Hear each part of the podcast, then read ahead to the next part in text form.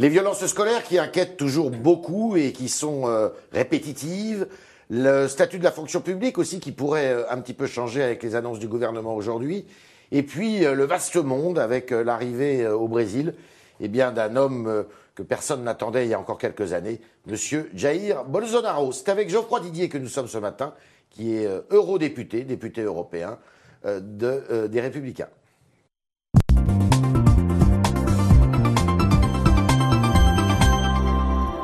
Geoffroy Didier, bonjour. Bonjour. Alors, les violences scolaires, euh, comment on lutte contre les violences scolaires? Parce qu'il y a eu beaucoup d'épisodes euh, meurtriers ces derniers temps, ou euh, très inquiétants en tous les cas, meurtriers dans la rue, mais dans les établissements scolaires très inquiétants, avec des armes factices certes, mais des professeurs qui ont été euh, euh, pris en joue. Comment on fait? Il n'y a évidemment pas de recette miracle et seul un arsenal de mesures concrètes Ouais. pourra un jour régler le problème. D'abord, On n'est pas équipé, là Mmh. D'abord, une réponse judiciaire.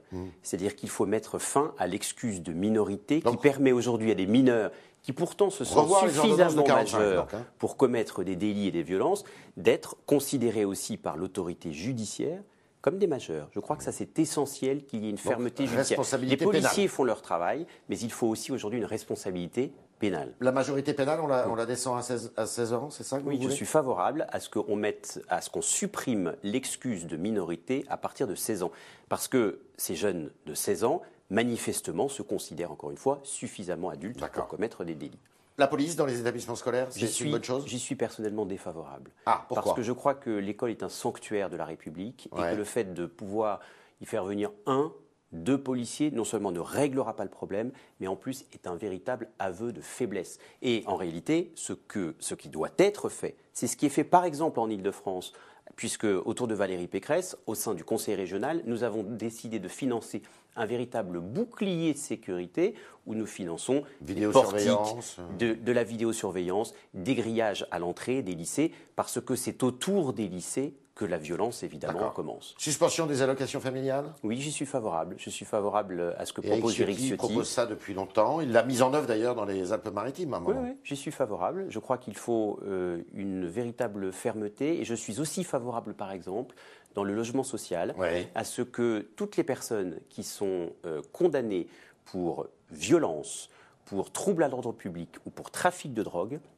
voient leur contrat de, de bail social résilié automatiquement. Y compris quand euh, ce sont leurs troubles- enfants Exactement. Les fauteurs de troubles doivent sortir du logement social parce que la solidarité doit être réservée aux personnes honnêtes un et à lycéen ceux qui qui- donc méritent cette solidarité. Un lycéen qui euh, met le bazar dans son établissement scolaire, eh bien ses parents doivent être comptables de ça. Je dis que les personnes qui sont condamnées par la justice Faut être pour violence, bien sûr, condamnées parce qu'il faut respecter le droit, condamnées par la violence, euh, par- pour violence, pour délit à, à l'ordre public ou pour trafic de drogue, doivent automatiquement. Aujourd'hui, la loi permet, mais donne une possibilité. Ce que je souhaite, c'est que ça devienne automatique et que y ces compris personnes pour les parents d'enfants violents. Exactement, qui devront à ce moment-là se loger dans le parc privé et non dans le logement social. Pourquoi?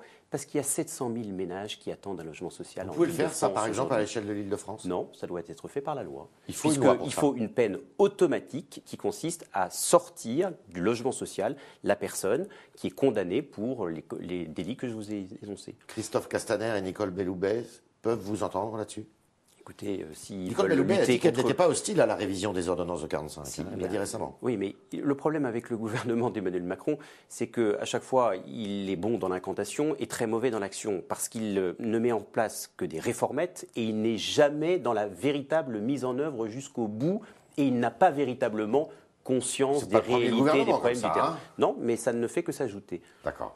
Alors, je disais euh, aujourd'hui, ce matin, le Premier ministre doit faire des annonces sur la fonction publique. Et notamment, il y a un sujet qui euh, eh bien, euh, énerve les syndicats au plus haut point, c'est la possibilité d'être contractuel dans la fonction publique. C'est-à-dire que les candidats à l'entrée dans la fonction publique auraient le choix entre le statut ou être contractuel pendant quelques années. Je n'y suis pas opposé. Je n'y suis pas opposé. une bonne- une bonne je crois ça. juste que la droite n'a jamais su vraiment parler des fonctionnaires. Ouais. Elle a toujours dit qu'il fallait en supprimer 500 000, sans dire Lesquels Alors qu'il y a besoin de fonctionnaires. On le voit bien, par exemple, avec la police, justement. Et j'ai toujours pensé que nous avions eu tort de baisser le nombre de policiers sous le quinquennat de Nicolas Sarkozy. Dans la police, il faut être, dans la police pardon, il faut être au statut là où. Non, je ne dis pas ça. C'est pour ça que ah, je dis que je ne suis pas défavorable à ce que vous me proposez, ou en tout cas à ce que le gouvernement envisage de faire. Je dis juste que la droite n'a jamais su bien parler à la fonction publique et de la fonction publique, et je suis favorable à une rémunération au mérite, à une revalorisation des missions fondamentales de certains fonctionnaires et en même temps, effectivement, à une réorganisation globale, par exemple celle qu'envisage de faire le gouvernement. Mmh. Mais arrêtons de nous attaquer, comme la droite l'a trop fait par le passé, à la fonction publique en disant on va en supprimer 500 000, c'est-à-dire un dixième du nombre de fonctionnaires qui existent aujourd'hui, sans dire lesquels, alors que je crois que nous avons besoin de la fonction publique. En revanche, nous avons aussi besoin de réorganiser la fonction publique. D'accord. Euh, le, gouvernement est dans la, dans la, bonne direction de ce point de vue. Euh, il fait suffisamment, justement, euh, d'économies budgétaires, parce qu'on dit qu'on a une fonction publique qui est pléthorique, justement. Vous plaisantez. La dépense publique va augmenter de 22 milliards d'euros l'année prochaine. Donc nous avons un gouvernement qui est catastrophique en matière d'économie budgétaire. Mais pourquoi?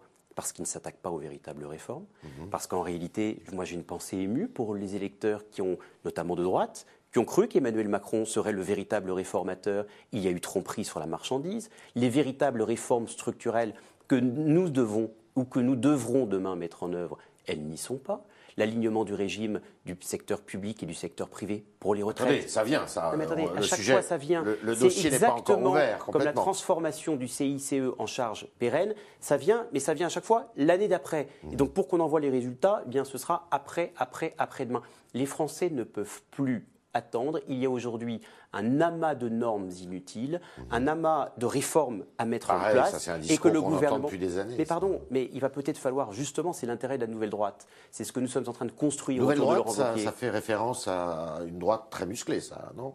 Non, une nouvelle droite, c'est une droite euh, qui a compris. Enfin, quelques théoriciens de la nouvelle, droite. Hein. C'est une droite qui a compris que par le passé, nous n'avons pas été suffisamment courageux, que par le passé, nous avons dit beaucoup de choses, nous en avons fait certaines, mais que nous ne sommes pas allés suffisamment loin. Et c'est exactement le message de ceux qui entourent Laurent Wauquiez aujourd'hui dans la reconstruction le chef de cette nouvelle droite, c'est Laurent Wauquiez? Ah bah en tout cas, c'est lui qui est allé chercher sa légitimité dans les urnes pour devenir le président des Républicains. Il a existé quand même dans le paysage. je vous avez vu, les sondages euh, sont très mauvais pour vous savez, lui, hein. Enfin, sondages, pardon. Mais je le trouve courageux et offensif. Il est assez présent dans le débat public. Je le pense. En tout cas, il est présent qui était à votre place la semaine dernière, disait qu'il hmm. était peut-être euh, un peu trop absent. Et je ne crois pas. Il est sur le terrain, il est président de sa région, il est président des Républicains et il est là lorsqu'on a besoin de lui. Et surtout, il est allé chercher sa légitimité dans les urnes, alors que pas grand monde ne voulait reconstruire la droite qui, effectivement, avait vécu un chaos électoral. Et puis, puisqu'on parle des sondages, bah allons-y. Ce que vous alliez me dire en réalité, c'est que Marion Maréchal Le Pen est sans doute plus populaire, d'après les sondages. Marion Maréchal réalité, tout court d'ailleurs maintenant. Oui, enfin, c'est la famille Le Pen, mmh. qu'elle l'assume. Euh, en réalité, elle est Laurent plus populaire que Laurent Wauquiez auprès des sympathisants. Laurent Wauquiez, il est courageux, il est offensif. Marion Maréchal Le Pen, elle est fuyante, elle est évanescente. Mmh. Et en fait, elle est en train de devenir euh, la nouvelle Jack Lang de la politique. Ah bon, c'est quoi C'est-à-dire populaire parce que retirée du débat politique et surtout du combat pour les mhm. idées et pour des valeurs. Mhm. Donc vous êtes plutôt optimiste pour votre famille politique alors? Ah, Mais totalement optimiste, parce que je crois que la seule alternative possible, lorsque les Français devront se poser la question de savoir qui est peut-être le successeur d'Emmanuel Macron, ce sera les Républicains. Je ne sais pas encore aujourd'hui qui sera le plus à même d'être notre porte-drapeau. Mais honnêtement, entre Jean-Luc Mélenchon, qui est un amuseur public, et Marine Le Pen, qui a démontré toute son incapacité à diriger l'État lors du débat de l'entre-deux tours, on sait très bien que c'est du côté des Républicains que va se construire l'alternative. Vous êtes député européen, ce que je disais tout à mhm. l'heure. Est-ce que vous serez candidat à votre élection Écoutez, pour l'instant, je me concentre euh, sur ma mission puisque j'ai intégré le Parlement européen il y a moins d'un an. Mhm. Donc, chaque chose en son temps. C'est lorsque j'aurai l'impression d'avoir déjà commencé à faire mon trou et ma place au Parlement européen que je m'estimerais légitimement à représenter. Vous pourriez être tête de liste, par exemple, puisque c'est quelqu'un qu'on cherche en ce moment hein, chez vous. la question du chef d'équipe euh, se posera en 2019. En 2018, on se concentre sur le projet et nous aurons beaucoup à dire. Alors le projet, est-ce que vous êtes unis? On voit bien que votre famille, il y en a beaucoup qui sont un peu plus souverainistes que d'autres quand même. Mais la, droite a toujours été riche de sa diversité. On a eu, mais attendez, c'est vrai. Mais non, c'est pas la langue de bois, c'est une réalité. Ça ne nous a pas empêché, empêché, de gagner les élections. Si vous voulez qu'on soit tous des petits pois à dire exactement la même chose, ça n'a aucun intérêt. Et donc nous fonctionnons par débat interne. Nous aurons lundi prochain une réunion à huis clos précisément pour continuer à construire le projet. Et d'ici la fin de l'année, vous aurez un projet des Républicains qui, à mon avis, rassemblera le plus grand nombre. C'est quoi votre Europe à vous C'est une Europe euh, stable, stable dans ses frontières, c'est-à-dire non à l'élargissement à la Turquie, non durant la prochaine mandature à l'élargissement aux pays des Balkans et non à l'entrée de la Roumanie et de la Bulgarie dans Schengen. Mais c'est aussi une Europe plus sûre, sûre, c'est-à-dire qui ose et qui assume d'assumer, enfin qui, de, protéger ses frontières. Nous n'avons pas suffisamment protégé nos frontières, mais ce sera aussi une Europe euh, conquérante, moins naïve. Alors après, il y aura des élections municipales et ça sera une heure importante aussi pour, euh, pour vous. Euh, vous êtes en position de force parce que vous détenez beaucoup de, mmh. communes et de grandes villes notamment. Euh, Rachida Dati montre tout son intérêt pour Paris. Vous êtes d'accord avec ça? Vous êtes derrière elle? Ah, Je crois qu'on n'y est pas du tout pour l'instant. Donc le temps des candidatures aux élections municipales n'est pas posé.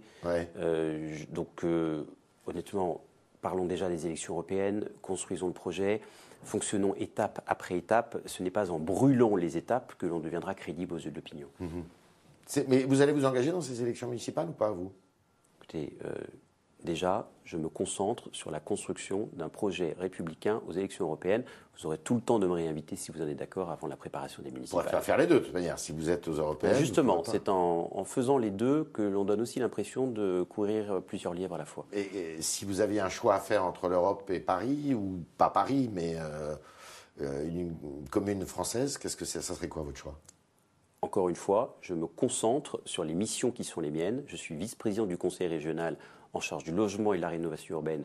Croyez-moi, il y a beaucoup à faire et j'ai intégré le Parlement européen. Cette mission me passionne, donc nous verrons dans les prochains mois si je souhaite la prolonger. Alors c'est intéressant parce que vous êtes au, euh, Conseil régional euh, sous la tutelle, d'une certaine façon, de Valérie Pécresse. On sait que Valérie Pécresse et Laurent Wauquiez, c'est pas le grand amour quand même. On peut concilier les deux? Bien sûr, et j'en suis la preuve vivante. Ouais. Je ne me permets pas de penser que je suis un trait d'union, en tout cas. Euh, par l'action que je mène, que ce soit l'action militante auprès de Laurent Wauquiez ou l'action institutionnelle auprès de Valérie Pécresse, c'est bien la preuve que la droite, dans l'action comme dans la défense de ses convictions et de ses valeurs, peut aussi se réunir. Un mot sur l'élection brésilienne. Donc euh, Jair Bolsonaro, qui est présenté comme un, homme plutôt d'extrême droite, euh, qui vient d'être élu cette nuit. Je, ne juge pas moralement les décisions d'un peuple, surtout celui qui n'est pas le mien. Et donc je ne peux que prendre acte de ce qui s'est passé. En revanche, je ne peux aussi que m'en désoler, puisque je ne pense pas que le Brésil aille euh, vers euh, une bonne solution ah en se mettant dans les mains de l'extrême droite. Ah oui, vous pensez que c'est quand même pas euh, extraordinaire ce qui se passe Mais malheureusement, nous récoltons aussi, en tout cas le, le peuple brésilien ne fait que récolter ce qui a été semé par les anciens dirigeants, c'est-à-dire beaucoup de corruption et une insécurité incroyable. On parle beaucoup de démocrature, c'est un phénomène qui euh, bah, traverse la planète d'ailleurs. Ça ne vous fait pas peur, ça? Si, bien sûr, mais on n'avance pas avec des peurs, on avance avec des solutions et avec une volonté déterminée à régler les problèmes et surtout à mettre en œuvre les promesses. Et, et le problème du passé, pour la droite comme pour la gauche, comme du présent avec Emmanuel Macron, c'est qu'il y a eu beaucoup de discours, beaucoup d'incantations, beaucoup euh, de beaux mots, mais qu'en réalité, lorsqu'il s'agit de voir les actes qui sont mis en œuvre et surtout l'absence de résultats dont les Français souffrent aujourd'hui, on se rend compte qu'il y a un décalage qui ne fait qu'alimenter effectivement les extrêmes. Alors, nous sommes avec Geoffroy Didier, qui est député européen et vice-président du Conseil régional d'Île-de-France, et on continue avec vos questions, chers internautes, et Valentin Pilate qui nous rejoint.